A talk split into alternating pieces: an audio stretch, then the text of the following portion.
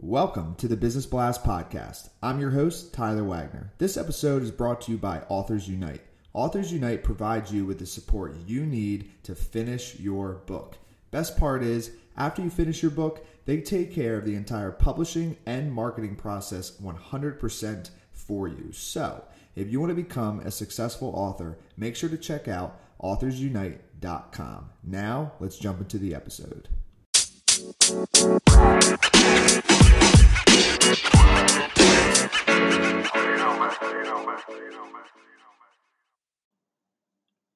All right, everyone. Welcome back to another episode of the Business Blast podcast. I'm your host, Tyler Wagner. Today I have Grant Elliott with us. He's the president and CEO of Ostendio, a B2B SaaS platform for companies who want to simplify their cybersecurity and risk management processes. So, welcome to the show, man. Hi, great to be here. Of course, man. Great to have you here. Uh, let's jump into the first one, Grant. So, the first one I have for you is what is the best story from your life that has an underlying valuable message? Yeah, it's an interesting question, actually. I was talking to someone recently about something very similar to this. You know, when I was, I kind of grew up in Scotland in a town called Paisley, uh, which at the time I grew up in, in the 80s um, was kind of quite economically challenged. And so, uh, round about the age of 20, I moved down to London to try and find work. And, you know, I think the first weekend or the second weekend I was down in London, I was in my bed set, you know, didn't know anyone and, you know, was listening to, you know, my clock radio, which was the only thing I had in my room. And a song by the Proclaimers came on uh, called Letter to America.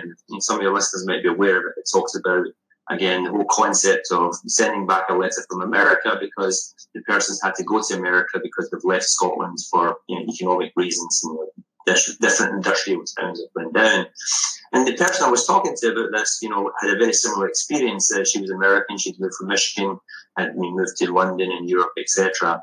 And what was really interesting was we both had this kind of same theme of being forced to, to, to have to leave the kind of place we grew up but both of us looked at the life that we had, and you know, we you know again had a great life. I've been able to travel the world, and you know, worked for some amazing companies, met some absolutely fantastic people, and the, the kind of shared experience we had is that as difficult as it was to be forced to leave where we grew up and leave our family and friends, actually it led to a fantastic life. And that, you know, even in situations where you think that, you know, you you've been forced to do something that maybe you don't want to do at the time, it can lead to great opportunity and that you know the world is a, a, fantastic and beautiful place. And if you just you know again don't accept what's been handed to you. Don't just accept the kind of you know economic advantage or situation that you've been handed out you know, take advantage of what else is out there and travel and, and do great things. And, and, i think for me that was a kind of lesson because it was a difficult time in my life. Um, but again you know i look back now and it was the best thing i could have ever done. Mm. thank you for sharing that with us man um, the uh, next one I have for you is what is the most valuable piece of information we should know that's within your expertise or industry?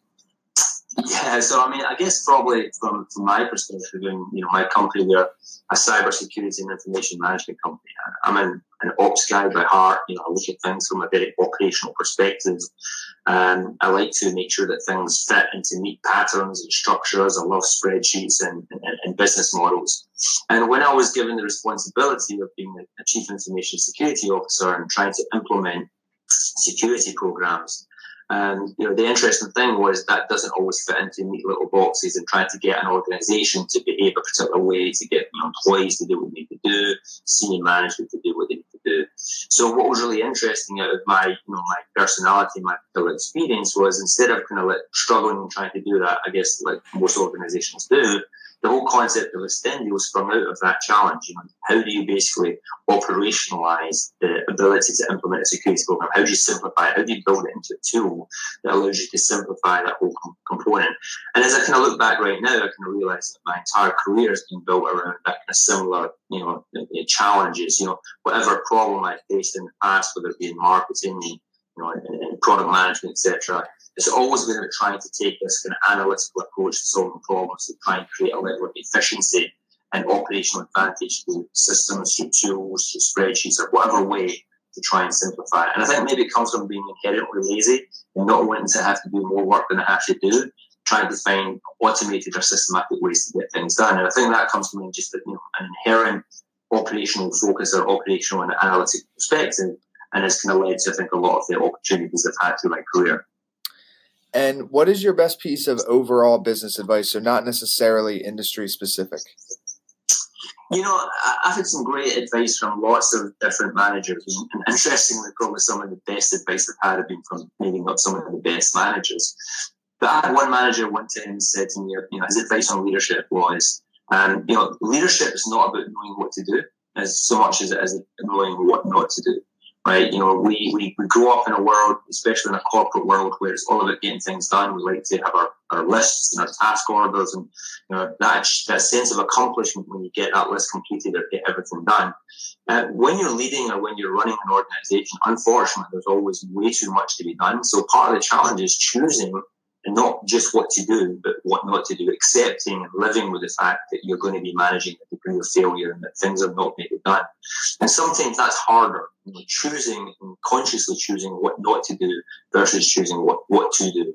And I've kind of found that advice really, really useful during my career because, you know, it allows you to understand and accept that you're not going to get everything done and become a little bit more comfortable and proactive about choosing, you know, what, what can I leave for tomorrow uh, that's not going to bite me? How do I focus on just what I can get done today and what's the priority of the day? And, and, and not be completely distracted by the fact that I'm not getting everything done straight away. And if you could give your younger self one piece of advice, what would that be? Uh, yes, that's a great question. I think probably have more faith in myself.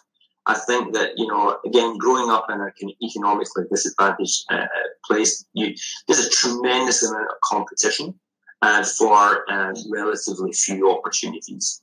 And so there's a tendency to probably think that maybe you're you're you're you're not as smart or not as talented or not as capable uh, as maybe you are. And I think you know when I look back in my younger self, and you know I wish I had a little bit more confidence. I wish I had a little bit more belief in myself. You know I think that you know it's great to, to look back at again. You know not to say that anything I've done is perfect, but you know look back at accomplishments and achievements and take confidence out of that. Working with different people on an ongoing basis and realize that the way people present themselves is not necessarily you know, who they are or, or, or, what they are, and that you know people are always presenting their best self, and, and that that's not necessarily who we are. We, we, we all try and attain that level of, of perfection, but we we never quite make it.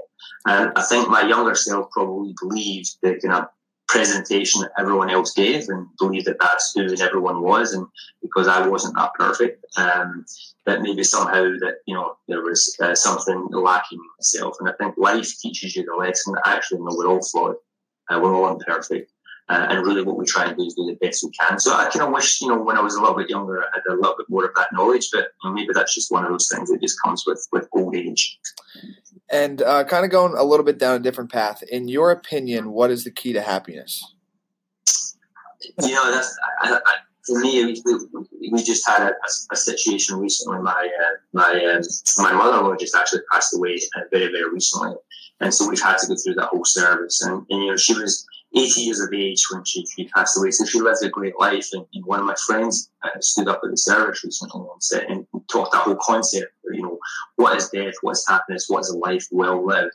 And, you know, what really kind of came out of that and really resonates and what I believe in is it's really about you know, who you surround yourself with. You know, happiness is about having people to love and having people that love you. And making sure that you you have people in your life uh, because it really doesn't matter what you have materially. It really doesn't matter, you know, sense of purpose or achievement. All those things are, you know, are important, but fundamentally, you know, for me, happiness is about my family. Happiness is about, uh, you know, making sure that I have people to love and, and that there are people that love me.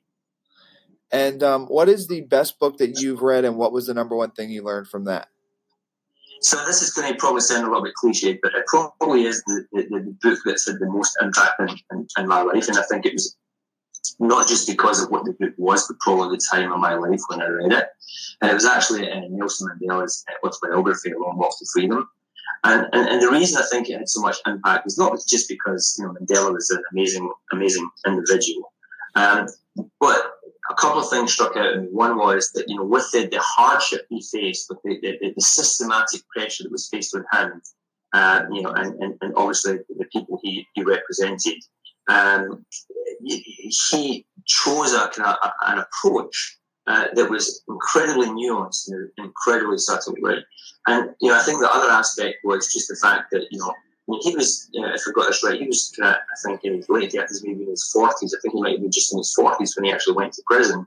And then he still spent, what, 27 years uh, in prison and still managed to maintain that sense of dignity, still managed to maintain that sense of grace and that, that sense of courage and, you know, just ongoing faith in humanity and people.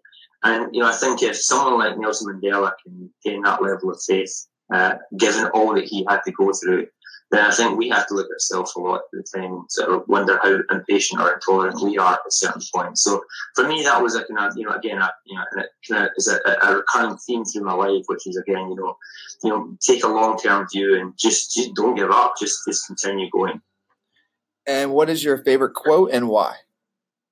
So my favorite quote again came out when I was actually studying management, and and it's I mean some people have heard of it, and again if you have, apologies, but actually it's a quote from um, A. A. Milne, and it's um, if you look it up, it says it's uh, out of um, uh, Winnie the Pooh, and it's the famous bump bump bump quote, and it, it really basically, I'll paraphrase it rather than go through the thing, but Christopher Robin's pulling uh, Edward Bear down uh, the steps and, you know, by the foot and, and he's bumping his head in the back, in the back um, as he goes downstairs, bump, bump, bump. And he wishes there was a, you know, a better way to come downstairs if only the bumping would stop for a minute to think about it.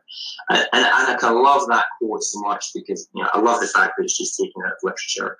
Uh, but it's such a great management metaphor for the fact that we spend a huge amount of time just plowing forward and doing things and getting things done without ever really thinking and stopping if there's a better way to get things done. You know, as an entrepreneur, I kind of feel it's my duty to sort of like stop and think, you know, look, is it a better, is it easier, is it a simpler way to get things done rather than just plow ahead and just focus on it. So I love that quote, basically because what it represents, but also because I just love taking fun quotes out of literature and, and the lessons that we can take from. Yes. Um, so listen, thank you so much for coming on. The last one I have for you before we let you go is where is the best place for people to find and or connect with you online? Well, so again, people can uh, again, uh, find us online at www.ostendio.com. Uh, they can find uh, me on LinkedIn uh, at Grant Elliott. Uh, again, just the Grant Elliott Ostendio search, although I am big Grant Elliott on LinkedIn. Um, and again, they can tweet us at Ostendio or they can tweet me at Ostendio uh, underscore CEO. And, and again, all of those work, and we'll be happy to uh, respond or answer, to, answer any questions. Perfect, man. Thanks again for jumping on. Hey, it's been a pleasure. I enjoyed it. Thank you for inviting me.